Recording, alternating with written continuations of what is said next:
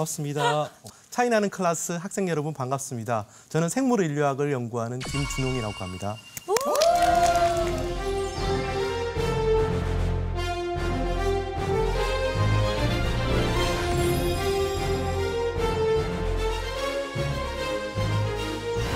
네, 오늘도 차이나는 클래스를 찾아주신 여러분 환영합니다. 저희가 생물 인류학 연구하신 교수님 처음 뵙는 것 같아요. 너무 네. 신기해요. 자, 오늘 과연 어떤 내용일지가 너무 궁금한데요. 어, 오늘 제가 하는 이야기는 어쩌면 여러분이 처음 듣는 이야기일 수도 있는데 오늘 주제에 대한 힌트를 제가 은정 씨한테 부탁드렸거든요. 네, 오늘의 결정적 힌트 제가 준비했는데요. 이번엔 특별히 퀴즈로 준비했습니다. 네. 제가 여러분들께 드리는 세 가지 항목에 공통으로 해당되는 동물이 있어요. 동물. 동물. 어떤 동물인지 한번 맞춰보세요. 네. 첫째, 단위 면적당 무게가 지구에서 압도적으로 1위인 동물. 아하. 몸무게. 둘째, 지구 전 지역에서 거주하는 동물. 아하. 어, 전 지역에서 거주하는 거. 흰수염고래, 코끼리. 얘네 전 지역이 아니죠? 근데 무게 쪽으로 갔잖아. 네. 나는 개인적으로 바퀴벌레 생각했거든요. 왜요? 안 사는 데는 없잖아.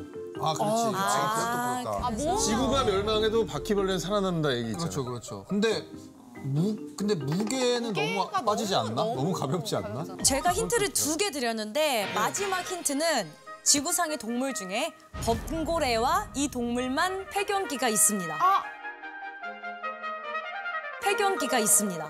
봉거래면 포유류. 어, 나 알 것 같아요. 사실 이제 답은 나왔는데 예, 이거 너무 저희가 아는 그 네, 예. 동물 정답이 네, 정답은 바로 인간입니다. 해경을 그치. 어, 사실- 인간의 특징이죠.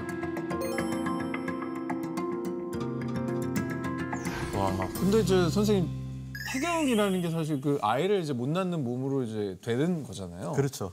근데 왜 범고래와 인간에게만 나타날까요? 어, 그거는 진화의 관점으로 설명할 수 있는데요. 자세한 설명은 잠시 후 본 강연에서 말씀드리겠습니다.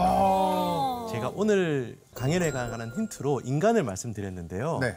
그 중에서도 저는 아주 오래전 구석기 시대로 거슬러 올라가서 인간사의 기원에 관해서 얘기하고 싶습니다.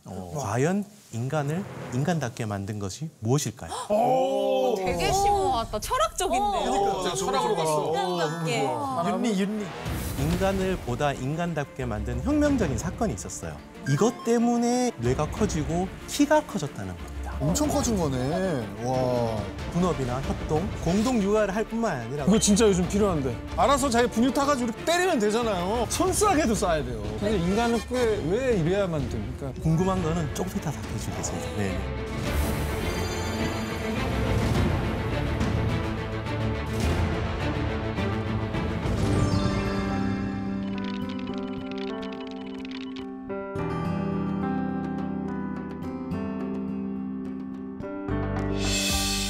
난 아직 사람답지 못한데. 사람의 사람의 탈을 하고 있는데 사람인지 아닌지 모르겠는데. 그쵸. 스스로 좀 부끄러워지는 또 주제이기도 하네요. 먼저 인간을 인간답게 만든 사건에 대해서 이야기를 해볼까 합니다. 네. 여러분은 어떻게 생각해요? 과연 인간답다는 게 뭘까요? 어, 일단은 근데 사실 우리가 시대를 정리하는 것 자체가 네. 도구에 사용. 의해서 뭔가 어떤 그치. 시대를 정의하잖아요. 네네. 뭐 물과 달리. 시대도 그렇고 네. 뭐, 뭐 청동기, 철기 막 이런 식으로 보통 역사 배울 때 그래서 일단 인간이라는 것이 도구를 사용하는 게 어떤 정의 중에 하나가 되지 않을까. 오, 맞는 것 같다. 근데. 저는 개인적으로 엄마한테 안 혼날 때부터가 인간이지 않나. 맨날 언제 인간 될래 이러셔가지고. 언제 사람 될래. 야 정말 네. 신박하다. 준이 지금 그러면 사람이 된 건가요? 아직 안 됐죠. 예. 종종 혼납니다. 저는 그 얘기는 들었거든요. 예전에 예전 강의에서 들었는데 인간만이 사후 세계라는 걸 인지한대요. 아, 그래서 추모 같은 장례라는 풍습을 만들었다라고 아. 들었거든요. 대박이다. 저 그런 어떤 인식 자체를 갖고 있다라는 게 사람다운 게 아닐까. 네, 맞습니다. 지금 말씀하신 것들이 전부 다 다 인간상에 해당하는데 시기적으로는 조금 더 뒤의 이야기입니다. 인간만이 사후 세계를 추모하는 것은 사실 매우 뒤에 나온 이야기입니다. 그러니까 시기적으로 봤을 때는 한 15,000년경, 2만 년경 전쯤에 그러니까 사람이 죽고 나서 좋은 데 가라고 부장품을 묻기 시작했다는 증거들이 있거든요. 아주 인간 진화의 후반에 나온 일이라고 볼 수 있습니다. 학계에서 이야기하는 조건들을 그 다양한데 우선은 직립보행을 들 수 있습니다. 가장 첫 번째로. 두발로. 네.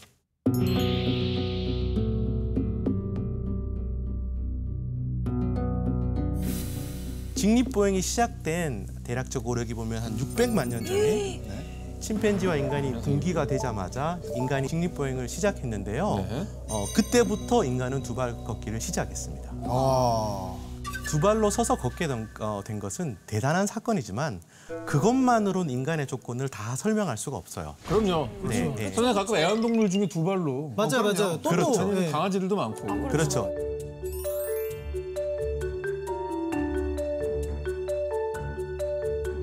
그렇죠. 네네네. 예, 미어캣도 두 발로 많이 서 있어요. 그러네요. 그래요? 그렇죠. 예. 근데 정확히 말하면 인간의 두 발 걷기는 그런 동물의 두 발 걷기와는 조금 달라요. 다릅니다. 달라요. 그러니까 그 동물들은 잠시 걷는다면 아. 인간은 습관적으로 걷고 그리고 대단히 안정적으로 걸을 수가 있어요. 아, 그렇죠. 그렇죠. 어, 한 마디만 더 머리가 붙이면 뭐. 이제 인간은 뛸 때도 자기 몸에 균형을 계속 잡은 채로 뛸 수가 있습니다. 어, 그렇죠. 예를 들어서 타조 같은 동물이 두 발로 뛴다고 하지만 예.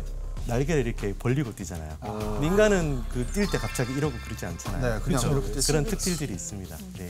제가 오늘 말씀드리고 싶은 거는 대략 한 250만 년 전쯤, 250만 년. 그러니까 600만 년에서 지난 시점이죠. 인간을 보다 인간답게 만든 혁명적인 사건이 있었어요. 그게 무엇일까요? 불의 발견? 우리 항상 근데 막 신화나 이럴 때 그래. 인류의 뭐 최초 뭐 그런 거 할 때 항상 불이 얘기가 나오잖아요. 나오죠. 불 등장하죠. 프로메테우스가 불을 맞아요. 갖다 준 게 신화에 나오거든요. 보다. 네. 그거하고 다 연관이 되는 건데 우선 힌트를 하나 드릴게요. 네. 힌트? 어? 아, 이 그림이 힌트인가요? 네. 아, 물론 이 벽화는 그보다 훨씬 뒤에 그려진 건데 이 그림에서 답을 찾을 수 있습니다. 뭐 소예요, 이거? 다른 말. 알? 다른 동물을 이용했다. 아 다른 동물을 키운다. 사육 사육 및 그건 소. 하- 한참 뒤의 사건입니다. 정답. 네. 네. 집단 사냥. 맞습니다. 오. 바로 사냥을 시작한 것입니다.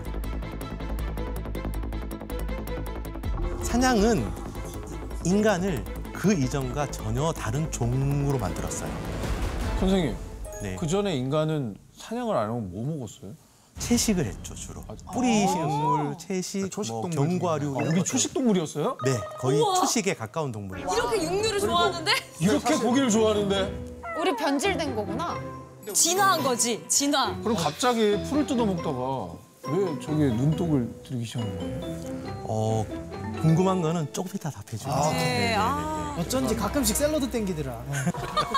그래, 이게 그 본질이야, 본질. 본능이 아직 남아있는. 본능이었구나. 네, 자세한 설명은 조금 이따 말씀드리고요. 네네. 그러면 사냥으로 인해서 어떤 인간에서 새롭게 진화한 특질이 뭐가 있을까요? 어, 사냥을 달라진 거? 그러니까 아까도 계속 얘기하는 건데 사냥하려면 도구가 있어야 되지 않을까요? 그렇죠. 네. 그 도구에 계속 지금 미쳐 있는 것 같은데. 사냥 도구 개발. 아 왜냐하면 맞아. 인간은 발톱 뭐 신톱 발톱도 없고 이빨도 별로 없고. 이게 아 그리고 집단으로 사냥하려면 커뮤니케이션 수단이 필요하잖아요. 그렇죠. 아, 뭔가. 네. 신호 체계 같은 걸 만들어서 그러네. 되게 맞습니다. 중요한 포인트다. 통신 보안. 네. 네, 그 여러분의 대답 안에 다 들어 있는데요. 네. 우선 이제 제가 말씀드리고 싶은 제일 첫 번째 특징은 두뇌 크기가 커졌다는 것입니다. 사냥을 하면서요. 머리에 큰 사냥으로 아. 인해서. 사냥으로 인해서. 네, 네. 우와 신기해.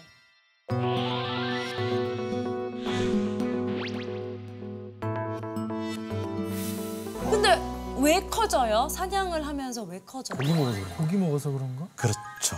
진짜요? 네, 진짜요? 네. 베지테리언들이 머리가 더 작은가?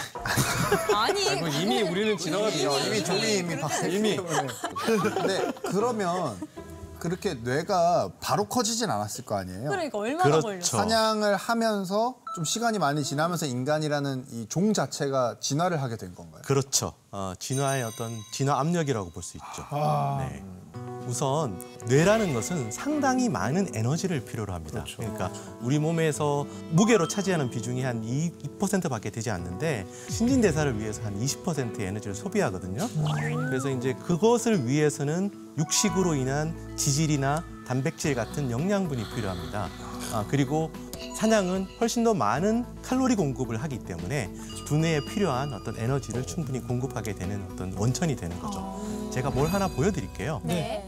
어, 두개골이다. 네. 어 두개골이네. 진짜예요? 두개골이다. 선생님?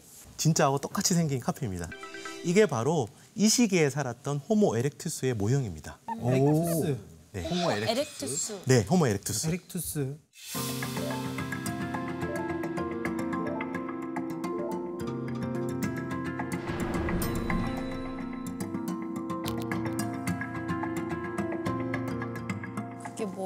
우리가 아는 호모 사피엔스 사피엔스는 아직 인... 한참 후에. 한참 아그 네. 전 거예요. 더 전이에요. 그렇죠. 네, 훨씬 전이죠. 네. 아직은 진짜 그런 포, 그 영장류의 모습이네. 그래 털도 많고. 그래도 침팬지보다는 털이 훨씬 없어졌어요. 네. 그렇죠. 훨씬 없어졌습니다. 네, 네. 우선 이 호모 에렉투스라는 뜻은 곧선 사람이라는 뜻이에요. 곧선 erect가 사람. 서다, 서다는 뜻이잖아요. 딱 그러니까 척추가 딱 어, 바로 서. 곧선 사람이라는 뜻이고. 호모 에렉투스는 최초로 아프리카를 벗어났고 네. 사냥을 시작했던 인류의 조상입니다. 아 에렉투스. 두개골이 그러면 이전에 그 원시 인류와는 좀 다른가요? 호모 에렉투스의 뇌용량이 어, 상당히 커졌는데요. 네. 두개골 안에 부분을 뇌용량으로 얘기하면 침팬지가 오렌지 한 개 사이즈라면 초기 인류인 오스트랄로피테쿠스는 마찬가지로 오렌지 한 개 정도 사이즈였습니다.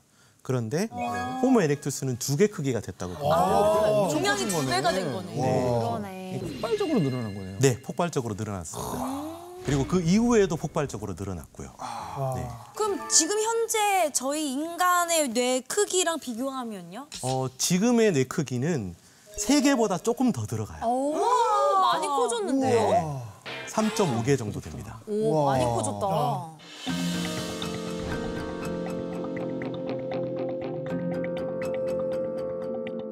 근데 그 사람마다 좀 다른가요? 내 크기가? 다르죠. 물론 다르죠. 그래요? 머리 크기 얘기하는 거죠? 네. 네, 네. 어, 물론 크다고 똑똑한 건 아닙니다. 아 그래요? 아. 종 수준이 중요한 거죠. 크기만 중요한 것이 아니라 뇌의 구조, 이를테면 뭐 전두엽이나 심피질이나 소뇌라든가 이런 구조가 중요하긴 하지만 대체로 두뇌가 큰 종이 똑똑한 거는 사실입니다. 그러니까 호모 에렉투스에 들어서 뇌가 커지고 지능이 발달하면서 뭔가 변한 환경에 대해서 대처하는 방법도 늘어났고 그 대처하는 방법을 모방하는 어, 정도도 증가했을 것이라고 추정할 수 있어요. 점차 서로 소통도 가능해졌고 결과적으로 지금의 사회생활이 가능해졌다라고 볼 수 있는 거죠. 어, 선생님 그러면은 이제 250만 년 전에 네. 그럼 그 사냥을 하기 전에 우리 조상님들도 아예 채식만 했었어요. 뭐 솔직히 벌레라도 이렇게 안 드셨나요? 하긴. 어, 그럴 수 사실. 침팬지들이 개미를 먹거든요. 그쵸, 그쵸. 예, 그러니까. 개미를 먹는 비율이 사실 대단히 낮아요. 아. 거의 채식주의자. 그렇죠. 거의 채식주의자라고 할 수 있는 거죠. 그러니까 주로 어떤 구하기 쉬운 식량들을 먹었을 건데 크게 두 가지로 볼 수 있습니다. 열매. 네. 첫 번째가 수집 식량. 말 그대로 그냥 손만 뻗어서 먹을 수 있는 것들. 따먹는 거. 뭐 나뭇잎이나 혹은 과일이거나 그런 것을 어, 먹었을 거고요. 또 하나는 추출 식량입니다. 아, 인간의 어떤 노력과 어, 어떤 그 기술이 필요한 거죠. 벌꿀집에서 벌꿀을 추출하는 것, 그렇죠? 그리고 땅을 파서 뿌리를 이렇게 먹거나 딱딱한 껍질로 쌓여진 견과류를 깨먹거나 이런 것들이 여기에 해당합니다. 아. 그런데 어, 이러한 수집 식량과 추축 식량으로 잘 먹고 잘 살던 인류가 왜 사냥을 시작하게 되었을까요? 아 그럼 그게 진짜 궁금해요. 어, 먹거리가 어, 저걸로는 부족하다라는 느낌이 들어서 근데 갑자기 저 지나가는 동물을 쟤를 잡아먹어야겠다 이러고 사냥을 갑자기 그렇지. 한다는 그럴 게 수는 없어. 부족하다는 느낌이 아니라 진짜 부족했던 거죠. 그것을 만든 것은 바로 기후 변화 때문입니다. 아. 아. 빙하기? 기후가 점점 추워지고 추워지고. 예. 건조해지면서. 채집 방식으로는 계속 먹고 살 수가 없게 된 거죠. 어허. 100만 년 전에는 지구의 3분의 1이 빙하로 덮인 빙하기가 시작되는 거죠. 본격적으로. 아, 그럼 진짜 살아남으려고 사냥을 시작한 그러니까요. 그렇죠. 거네요. 네네. 바로 이때 그러니까 250만 년 전에 인류의 진화가 두 방향으로 갈라집니다. 하나는 옛날처럼 여전히 채집만 하고 네. 하나는 본격적으로 사냥을 시작한 사냥을 쪽이죠. 네. 그럼 계속 사냥 안 하고 채집했던 쪽은 어떻게 됐어요? 어, 100만 년 정도 더 생존하다가 결국은 멸종합니다. 아 유. 어. 그리고 그때 사냥을 선택했던 쪽이 우리의 조상이 된 거죠. 아유 아. 선배님이 살아남으셨네. 그럼 만약에 사냥 안 하셨으면 우리 없었어. 어, 인류도 없고 여기 우리가 없었을 수도 있네. 아유, 그렇죠. 많이 하셨네 진짜. 감사합니다. 아유.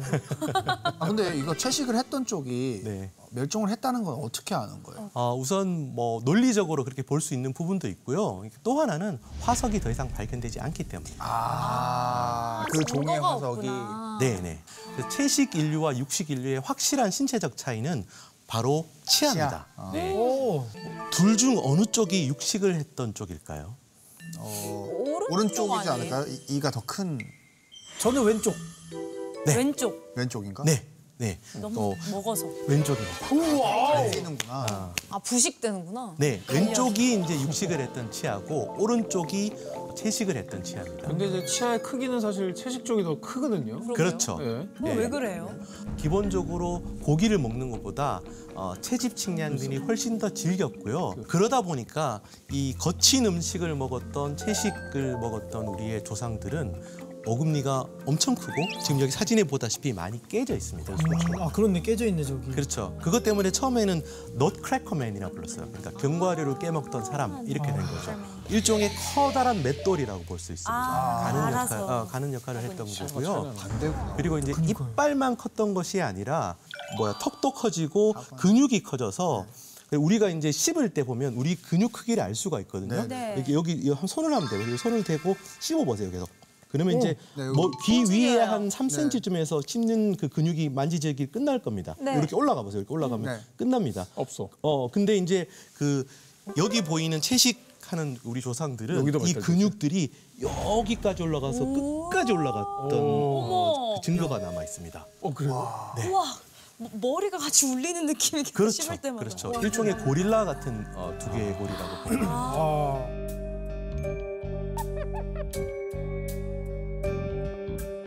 아 근데 생각해 보면 말도 이빨 엄청 크잖아. 아 그렇네. 그래 말도 그래, 먹, 채식하는 말거 먹을 때 눈썹이 같이 이렇게 되는 느낌이잖아. 아 그리고 예전에 저 오징어 너무 씹지 말라고 그래서 얼굴 커진다고. 맞아요 맞아요. 그러네. 맞아 맞아. 근데 선생님 저 궁금한 게 육식을 시작했다 그러면은 어떤 고기를 주로 먹었어요? 지금 우리 소, 돼지, 뭐 닭 이런 거 많이 먹잖아요. 작은 야생 들소? 토끼? 물론 어, 뭐 작은 동물들을 주로 잡았는데 조금 더 크게는 사슴이나 영양 같은 초식 동물을 주로 사냥했습니다. 펄시스턴트 헌팅이라고 얘기를 하는데요. 번역하자면 오래 달리기 사냥이라고 볼수 어, 있습니다. 아프리카 초원에서 뜨거운 한낮에 왜냐하면 그때는 어, 육식 동물들이 그늘에서 쉬고 있을 때거든요. 네. 네. 그때 어, 초식 동물들이 지쳐서 못 움직일 때까지 끈질기게 마라톤으로 추적해서 대박이다. 잡는 어, 방법을 썼다는 뭐. 거죠. 진짜 거의 내가 반 동물인 게 동물처럼 뛰어다녀야 되는 거야. 어. 그렇죠. 그래야 그러니까. 잡을 수 있는 거지. 어. 저는 그 얘기는 들었거든요. 인간이 다른 동물에 비해 유일한 우월한 점은 지구력이라. 맞아 맞아. 맞습니다. 어, 맞- 오래 정확합니다. 마라톤을 할 수 있는 유일한 맞습니다. 어, 그러네. 그것도 상당히 오랜 나이까지 마라톤을 합니다. 기네스북 기록에서는 한 91세까지 마라톤을 했다는 기록이 있습니다. 네. 힘은 약해도 올해는 그렇죠. 뛸수 있는. 네. 와 진짜 대단하다. 온몸이 털로 도- 덮여 있던 초식 동물들은 순간 스피드가 너무 빨라서 한 10분에나 15분 정도 뛰고 나면 몸에 열이 쌓여서 더 이상 뛸 수가 없습니다. 그러니까 와. 입을 벌리고 헉헉거리면서 열을 몸을. 식혀야 되는 거죠.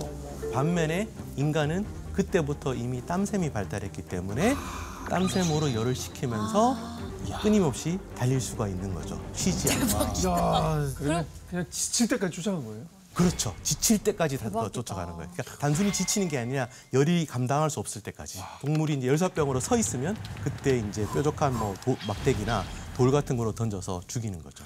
아니 근데 멋있다 한편으로. 이거는 사실. 어떤 증거가 좀 있어야 되는 거 아닌가? 이게 확실하게 너무 사실인 것처럼 말씀을 그 하시지만 약간 신화 신화처럼 250만 년 전. 이렇게 전에. 했다라는 증거가 어디? 어, 우선 몇 가지 근거가 있는데요. 합리적인 추정이라고 볼 수 있습니다.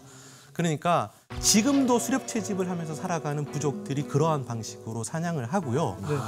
그리고 어, 실제로 그때 오래 달리기를 잘했다는 증거, 땀샘이 발달했다는 증거 등이 어, 있습니다.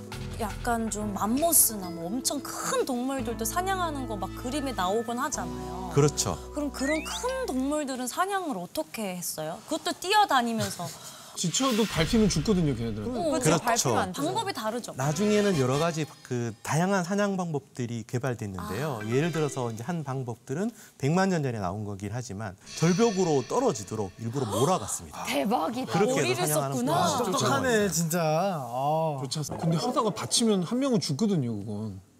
그렇게. 물렸던 자국도 실제로 있습니다. 화석들을 보면. 놀랍게도 당시의 그 유적들을 보면 이러한 석기가 뭐 이렇게 힘줄을 떼내는데 어, 쓰였다는 증거들이 상당히 많습니다. 아. 그리고 뭐 쳐서 안에 있는 그 골수를 빼먹었다는 증거도 많고요. 그러니까 이런 자국들이 다 남는 거죠. 뼈 속에.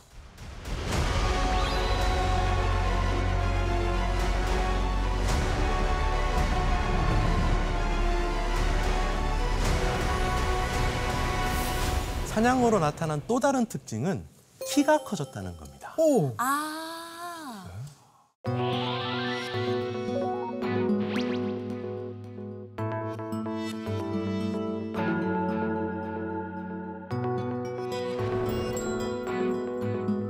초기 오스트랄로피테쿠스는 남성의 키가 한 145cm에서 한 151cm 정도인데 근데 사냥을 키, 시작하고 나서는 키가 얼마나 커졌을까요? 한 160, 10cm? 60, 더, 170, 70까지 가요? 더 올라갑니다. 180, 2m까지 가요? 2m는 아닙니다. 190? 190? 190은 지금 우리도 190이 아닌데. 그니까요. 어, 큰 사람은 190이고요. 화석으로 발견된 호모 에렉투스의 실제 사이즈 모형인데 이 소년이거든요. 청소년기의 소년인데 아, 당시 나이로는 11세입니다. 야 11살이 60살이면 크네. 그러니까 지금의 11살이라고 생각하시면 안 돼요. 왜냐하면 좀 빠르게 자랐거든요. 빠르게 자랐죠. 그러니까 11세의 소년인데 키가 163cm인데 성장판이 하나도 안 닦였습니다. 어. 그러니까 이러한 것을 바탕으로 성인의 키를 성인이 됐을 때 키를 추정하면 183cm가 됩니다. 진짜 많이 183? 호모 사피엔스보다 크네요. 그러면 한 30cm 컸네요. 그렇죠. 엄청나게 커진 거죠. 그러니까 평균 키는 대략적으로 한 176cm가 됐고요. 사실 농업이 시작되고 나서 키가 줄게 되었습니다. 아, 그게 왜 농경 사회에 접어들어서 더 키가 줄어들어요? 저희가 배운 거로는 농경 사회가 훨씬 더 안정적으로 칼로리를 공급할 수 있는 사회잖아요. 그쵸. 어, 그렇지 않습니다. 아니에요. 농업은 기본적으로 흉년이 많았습니다. 아유. 아. 흉년이 많았고요. 실질적으로 농업 생산량이 피크에 오른 것은 20세기 들어서입니다. 20세기 질소 들어서 비료가. 어, 질소. 비료 이렇게 나오면서 그렇고요. 음. 그리고 농업이 시작되면 그 전에는 다양한 채소를 먹었지만 소수의 작물에만 의존하는 경우가 상당히. 많았고요. 옥수수 펴. 수입 채집사들이 더욱 다양한 영양분을 섭취했고 그리고 한 번씩 전염병이 어, 돌았기 때문에 평균 키가 오히려 줄었습니다. 아유. 염증이 생기거든요. 예전에 역사 시간에 보니까 조선시대 밥을 본 적이 있거든요, 밥상을. 밥만 먹더라고. 뭐 고봉밥. 뭐 반만 이런 쌀만큼 쌀만. 먹더라고. 고기 반찬 없고. 확실히 고기를 먹어야 크나 봐요. 나중에 나면 사냥시켜야 되겠네. 네, 갑자기요? 키좀키 좀 잘 크게.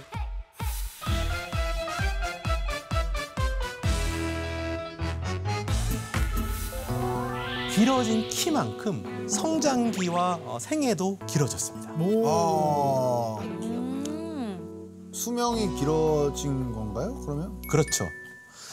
지금 여기 보여진 게 지금 위에 네 개의 그래프가 의사가 거의 없는 현대 수렵 채집민들의 생애 곡선입니다. 네 개 부족에서 인류학자들이 다 일일이 조사한 거거든요. 지금도 있는. 그러니까 의료 인프라가 전혀 없습니다. 네. 네네. 평균 수명으로 보면 한 35세밖에 되지 않는데 한 0세에서 5세까지의 사망률이 높아요. 네. 그러니까 우선 일단 5세를 넘기고 나면 그 중에 반 정도가 60세를 넘깁니다. 아. 그러니까 아, 100명이 그러네. 태어났을 때 맞아. 대략적으로 한 32.5명 정도가 예, 예. 60세를 넘긴다고 어, 볼 수 있죠. 네. 그러니까 사냥을 시작하자마자 이러한 생애 곡선이 만들어진 건 아니지만 사냥으로 인해서 우리의 공통 조상인 침팬지 모형으로부터 위로 올라가기 시작했다는 거죠. 네. 야. 반면에 침팬지를 보면 어, 여기 보이는 침팬지의 그 그래프는 야생 침팬지입니다. 네. 평균 수명이 한 15세 정도 되고요. 40세를 넘기는 개체가 거의 없습니다. 근데 사냥과 수명이 무슨 상관이 있는 거예요? 우선 어, 사냥을 하려면 연습이 필요합니다. 그렇기 때문에. 성장기가 길어지고요.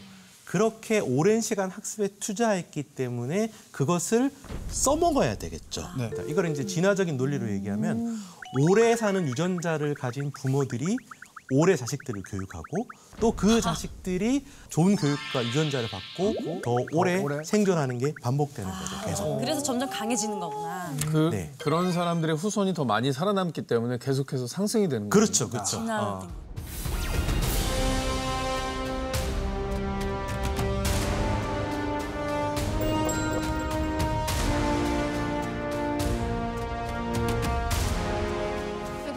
나니까 사냥이 지금의 인류를 만들었다. 이건 진짜 믿을 수밖에 어, 없는. 팩트인 것 같아요. 근데 사실 뭐 뇌 크기, 키, 수명 이런 것만으로 인간다움을 찾았다고 하기엔 좀 부족해 보이거든요. 그렇죠. 네, 맞아요. 어, 그건 겉으로 보이는 변화에 가깝고 지금까지 설명한 그죠. 거는 사냥은 그 이후에도 인간 사회에 큰 변화를 가져왔습니다. 사냥이 만든 사회적인 변화는 뭘까요? 사회적인 변화. 집단 생활, 협동, 소통. 협동. 분업. 맞아요. 맞아요. 우선 먼저 얘기하고 싶은 거는 분업이 시작됐다는 거예요. 네. 어, 분업이면 누구는 좀 약간 미끼로 약간 뭐 그런 식으로. 그러니까 예. 그런 종류의 분업도 있었지만 제가 말하고자 하는 분업은 기본적으로 남성과 여성의 역할이 달라졌다. 아 진짜 그러네. 기본적으로. 네.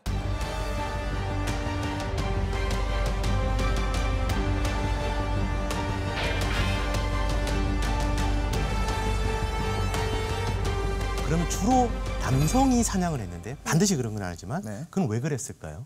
근육 양과 지구력에 있어서 차이가 있었나요? 구애 행동 아닐까요? 구애 행동. 아 네. 아, 고기를 사냥을 예, 사냥을 해서- 해봐서 정말 네. 동물적이긴 하다. 그렇죠. 우주 marry me 하면서 이렇게. 예. 어, 그렇지. 뭐, 그럴, 아, 그럴 수 있지. 그렇죠, 그렇죠. 예. 어, 생각보다 사냥에 많은 힘이 필요하진 않아요. 생각보다 많은 스피드가 필요하지도 않고요. 근데 이제 기본적으로 어, 남성이 사냥을 했던 이유는 아이를 데리고 다니면서 사냥하기가 어려웠기 때문에. 아, 그렇죠. 그러니까 채집은 아이가 엄마를 찾을 때가 많잖아요. 네. 그럴 때마다 잠시 잠시 멈출 수가 채집은- 있다면 사냥은 멈출 수가 없었고 되지. 그리고 두 번째 사냥을 하려면 캠프를 멀리 떠날 때가 많았습니다. 아, 근데 아이는 또 젖을 먹여야 되니까 그렇죠. 이동하기는 힘들었겠네. 그렇죠, 네. 그렇죠. 그럼 네. 자연스럽게 분업이 된 건가요? 남자와 여자가 그렇게? 그렇죠. 그건 어쩔 수가 없는 포유류의 특징 때문입니다. 젖과 포유류의 임신이 특징. 여성만 가능하기 아 때문에. 우리도 젖이 나왔어야 되는데. 그러네. 여기 나왔으면은. 분업이 맞아. 더 공통 분업이 됐을 텐데. 거 아니야. 어, 사실 처음에 학자들의 연구는 사냥꾼 역할을 했던 남성에만 집중이 돼 있었어요. 왜냐하면 1960년대 당시 대부분의 어떤 현장 연구를 하는 학자들은 대부분 남성이었어요. 그래서 당시의 학자들이 남성 사냥꾼 가설이라는 것을 어, 제시했습니다. 그러니까 귀중한 음식은 힘센 남자들이 사냥을 해서 얻고 그래서 인류의 진화에 커다란 기여를 했다는 가설입니다. 그러니까 사냥으로 인해서 도구와 언어가 발달하게 되고 높은 칼로리를 얻을 수 있게 됐다는 거죠. 아. 아니 뭐그 아무리 사냥을 잘해도 사실은 아이들을 육아를 하는 것과 이런 것들이 없으면은 사실 또 그러니까 유지가 안 그렇죠. 유지가 안 유지가 되잖아요. 안 되죠. 종 유지가 안 자체가. 되죠. 네네. 네. 그러니까. 둘 다 뭐 다 중요한데 저게 조금 더 우월하다 이런 시각으로 바라본 것 같아요, 선생님. 그렇죠. 그때는. 네네. 1980년대 들어서 현장 연구를 하던 여성학자들이 많이 생기면서부터 여성의 여러 가지 행동들을 주목하게 된 거죠. 이때 나온 것이 이제 여성 채집자 가설입니다. 그러니까 여성이 어, 아이를 돌보는 것뿐만이 아니라 식량 마련에도 기여를 했다는 거죠. 아. 그랬겠지. 워킹맘이네. 어, 맞벌이 그러니까 먹을거리의 대다수가 여성으로부터 얻어지고 그리고 사냥이라는 건 워낙 실패 확률이 높기 때문에 그것보다는 여성이 어떤 수급이 안정적인 채집 활동들이 더 중요했다라고 보고요. 뿐만 아니라 예를 들어서 뭐 뿌리를 캐기 위해서 도구 같은 게 발달했고 그리고 음식을 저장하기 위한 바구니, 아이를 업기 위한 뭐 업계, 아이의 정서와 언어 발달에 여성들이 중요한 역할을 했다. 뭐 결론적으로는 둘다. 사실 둘 다 중요했다. 그렇죠. 맞습니다. 함께 남성과 여성이 함께 기여한 거고요. 좀 더 어떤 방식이 달랐던 그와 관련된 그래프를 하나 볼까요? 네. 수렵 채집 사회에서 인류학자들이 일일이 다 구한 나이별 생산과 소비 곡선입니다. 칼로리를 중심으로 본 것이고요. 그러니까 여성은 40세가 넘어서 순생산자가 됩니다. 그러니까 남성보다 더 늦은 이유는 기본적으로 그 이전에 어떤 임신과 육아 활동을 하게 된 거고요. 남성 같은 경우는 한 20세 정도부터 순생산자가 됩니다. 그리고 또 하나 포인트를 둬야 될 것은 남성의 이 뭐야 피크가 생각보다 늦은 나이입니다. 30세 정도에 와요. 어, 그렇네. 우리가 이제 육체적으로 가장 활발한 시기가 20대 초반인데 그걸 넘어선다는 거죠. 다시 말해서 뭔가 노련함이 연습이 많이 살짝. 필요한, 학습이 많이 필요한 활동임을 알 수 있고요. 경험? 그렇죠. 경험치. 경험이 필요한 거죠. 네. 요즘에는 한국 여성 취업률 그래프가 M자잖아요. 맞아.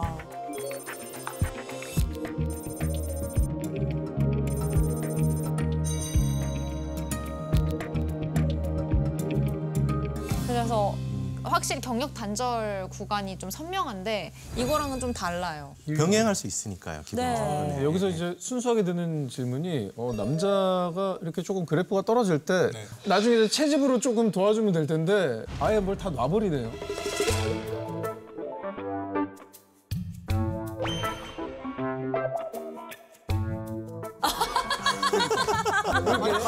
활동, 아, 채집 활동을 하면서 이렇게 그냥 그. 은퇴하면 와이프랑 수렵 채집을 하면 될 텐데 그렇게 훅 떨어진다는 거는 너무 그만큼 에너지를 많이- 어, 에너지를 너무 많이 내가 써서 그런가? 소모했다. 아이고 후다. 옛날이랑 비슷한 것 같아. 열심히 일하고 은퇴를 해서 집에 돌아오면 엄마랑 아이들은 친한데 아빠는 같이 채집 다니려고 하면 대화도 좀 하고 그래야 되는데 안 되는 거지. 웃기는 게 아닐까요?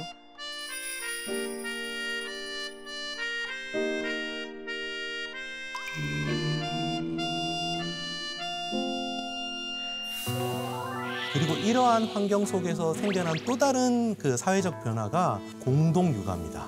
공동 육아. 이게 진짜 요즘 필요한데. 인간이 돌봄과 교육의 시간, 사냥을 위한 뭐 채집을 위한 교육이죠. 그런 것들이 다른 동물에 비해서 깁니다. 그렇게 긴 기간 20세까지 그런 어떤 훈련을 받았던 건데 그것을 엄마 혼자서 감당할 수가 없었던 거죠. 제가 애를 낳고 키우면서 이 인간이라는 게 얼마나 약한가를 생각을 많이 했거든요. 왜냐하면 자연 다큐 보면은 낳자마자 그냥 조금 걷잖아. 걸어 다니고 뭐 사냥도 하는 종도 있고 그런데 끊임없이 먹이고 키우고 교육해서 진짜 사회 진출하는 게 20년이 걸리잖아요. 그렇죠. 네. 근데 인간은 꽤 왜 이래야만 됩니까? 알아서 자기 근육 타가지고 이렇게 해가지고 먹고 때리면 되잖아요. 왜 근데 우리는 밤에 일어나가지고 농약 맞춰서 타서 비효율적이야. 그거 안 먹기도 해. 어떡해요. 그리고 엄마가 많이 먹인다고 끝나냐? 트림까지 하긴 해. 맞아. 안 그러면 큰일 트림이 나니까. 안 된다? 그러면 큰일 나니까. 먹는 것 하나 제대로 할 수 없는 이 나약한 존재 왜 이렇게 써야 됩니까 진짜? 그런 거를 이제 부모 투자라고 하는데요. 양육 투자라고 할 수 있죠.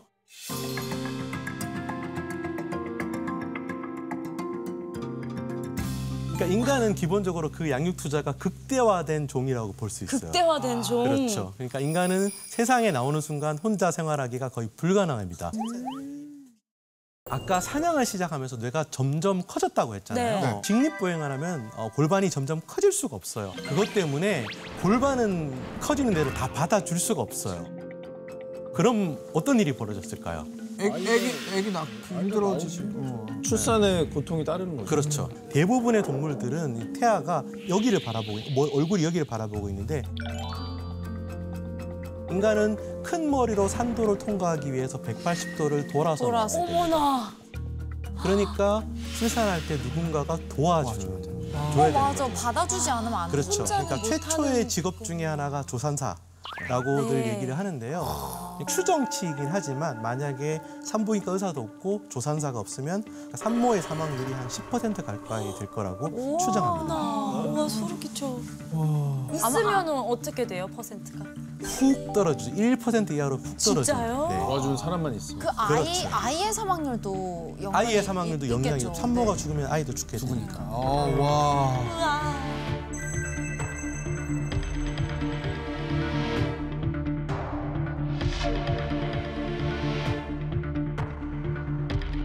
양육의 과정도 마찬가지인데요. 침팬지들은 5, 6세 정도 전에 자기 먹는 것 중에 한 10% 정도를 엄마한테 의존합니다. 네. 그리고 그 이후에는 그냥 생산량과 소비량이 똑같아요. 네. 근데 인간은 18세, 19세가 될 때까지 어른들의 교육과 돌봄을 받아야 되는 그런 비싼 존재가 된 거죠.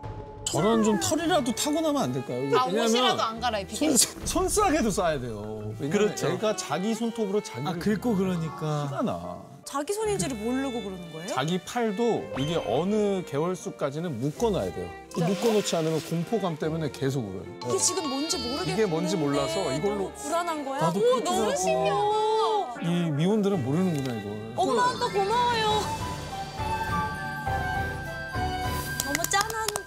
근데. 이게 저도 책을 읽었는데 그래서 애가 되게 귀여운 거래. 왜요? 부모가 너무 힘드니까 이 귀여운 걸로 이거를 또 좀 보상을 받으라고 너무 그렇죠. 귀여우니까 막 그리고 인간 아이들은 그냥 귀여운 게 아니라 귀여운 게 오래 지속이 됩니다. 한도 초과. 상당히 오래 지속됩니다. 네. 아기를 특징짓는 여러 가지 특징들이 오랜 날까지 지속이 되는 거죠. 아 인간은요? 네. 자, 날 키워 내가 귀여워줄 테니 이거구나. 그래. 아, 너무 귀여워. 내 자식이면 은 어 19살이어도 귀엽잖아. 애기 너무.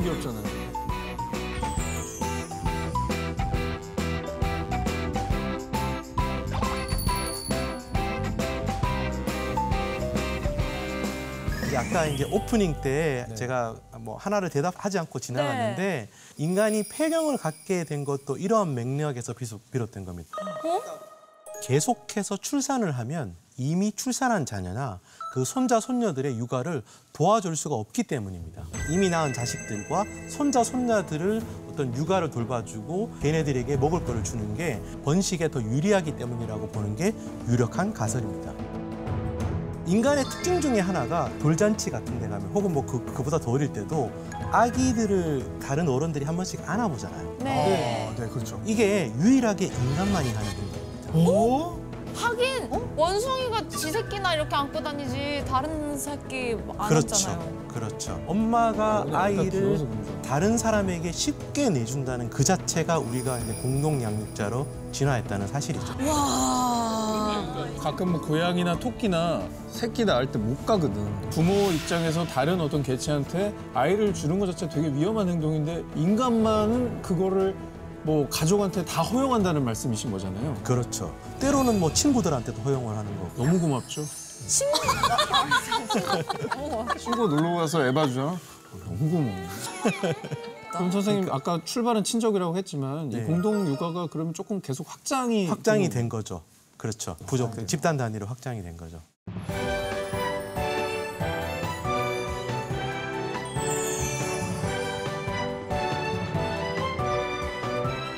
한 아이를 키우려면 온 마을이 필요하다는 속담이 있습니다.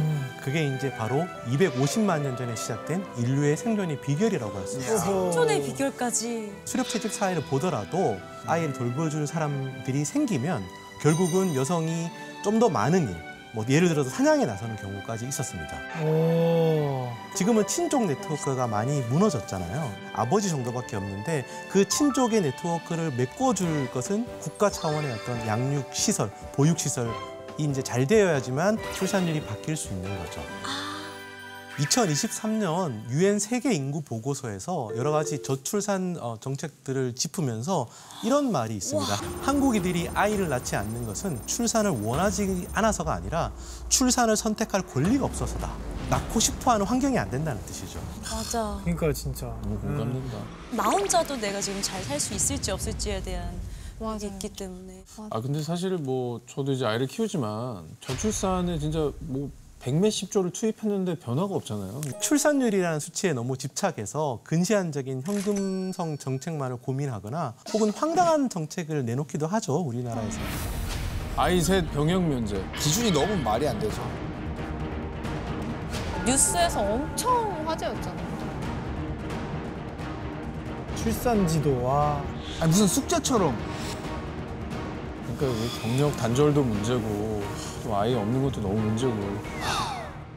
이미 저는 너무 진행이 돼서 저희의 미래가 어둡다는 게 좀 공포스럽습니다. 그렇죠. 네. 네, 네. 사실 근데 지금 태어난 아이들도 제대로 케어를 못 하고 있는 상황이잖아요. 맞아요, 맞아요. 정말 낳고 싶어도 사실 나, 못나 낳는 주저할 것. 같아. 나도 나도 나도 네, 지난해 합계 출산율이 처음으로 0.7명대로 떨어졌습니다. 0점대 합계 출산율은 OECD 국가 중 우리나라가 유일한데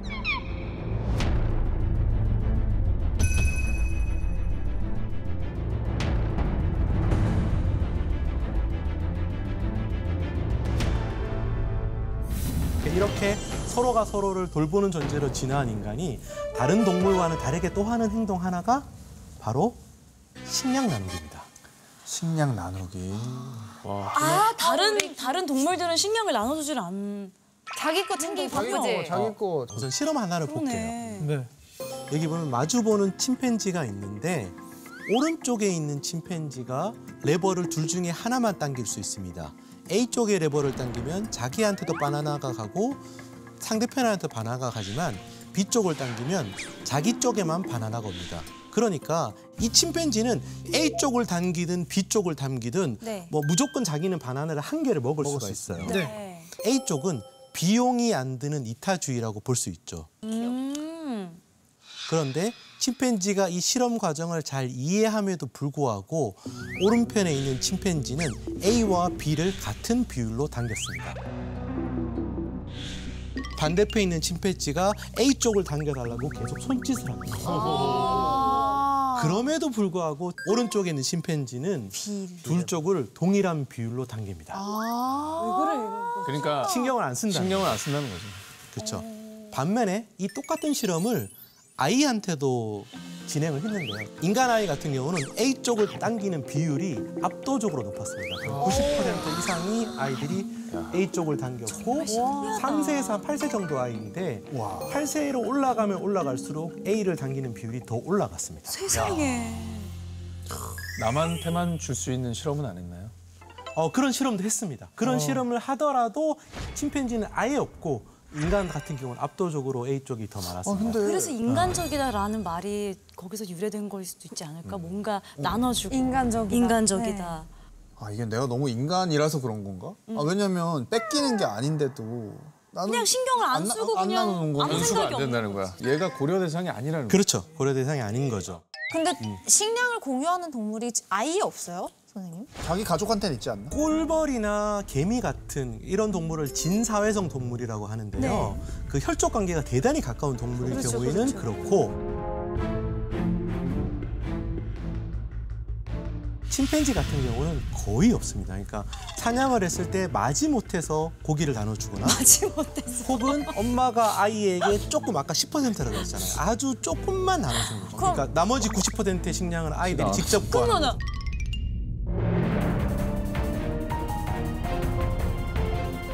그럼 침팬지는 어릴 때부터 독립심이 아주 강해야 되겠네요. 그렇죠. 그러니까 빨리 성장해서 자기가 빨리 사냥해서 뭐 그렇죠. 채집해서 먹어야 되는 그렇죠. 거야. 그런 방식을 우리도 한번 도입하는 건 어떨까요? 그게 근데 도입한다고 되, 나요 그게? 도입한다고 되면은 뭐 하는데 이게 모든 부모의 같은 심리. 너 침팬지야? 이러면 진짜 약간 너무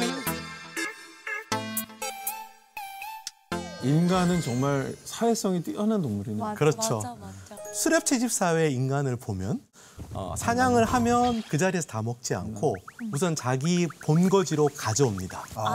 그리고 나서 자기 가족 먹을 거를 떼고 나서 공평하게 나눠줍니다. 오 진짜요? 그게 생존에 유리했기 때문이죠.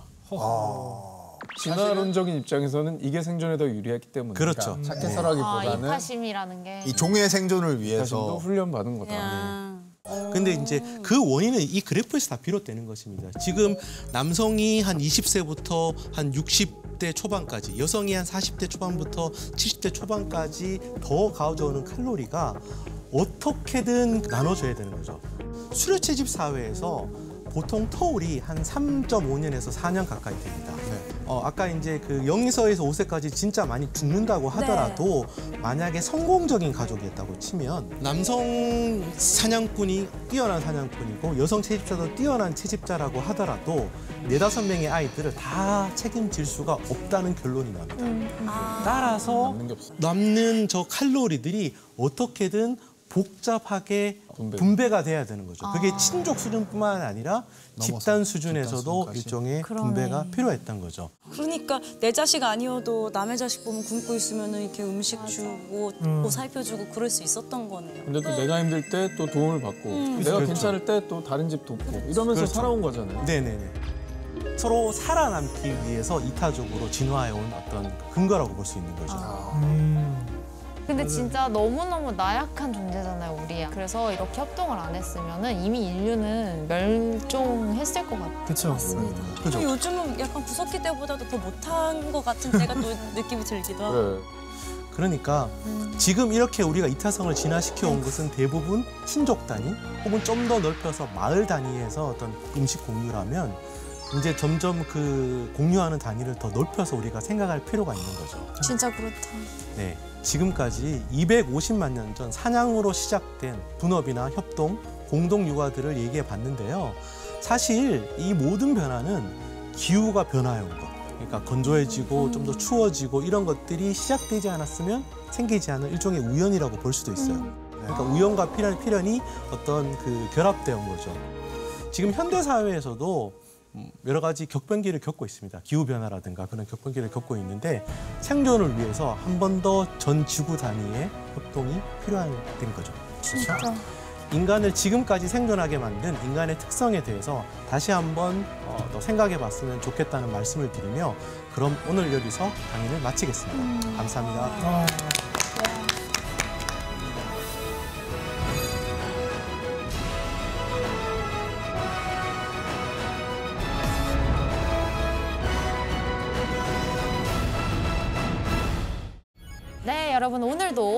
직후에 차이나는 클래스 인별그램 계정에 오늘 방송과 관련된 깜짝 퀴즈가 나갑니다. 정답을 맞히신 차클러 분들 중에 저희가 추첨을 통해 선물도 보내드리니까요. 많은 관심, 많은 참여 부탁드립니다. 네, 오늘 좋은 강연 들려주신 김준홍 교수님께 다시 한번 감사의 박수 보내드립니다.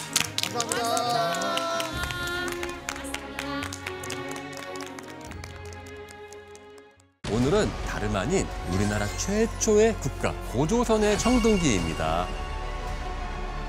이거 이거 교과서에 있던 거잖아. 와 이거 청동 검이다. 청동이 사실. 그래. 이거잖아. 이게 이렇게 이게 해야지.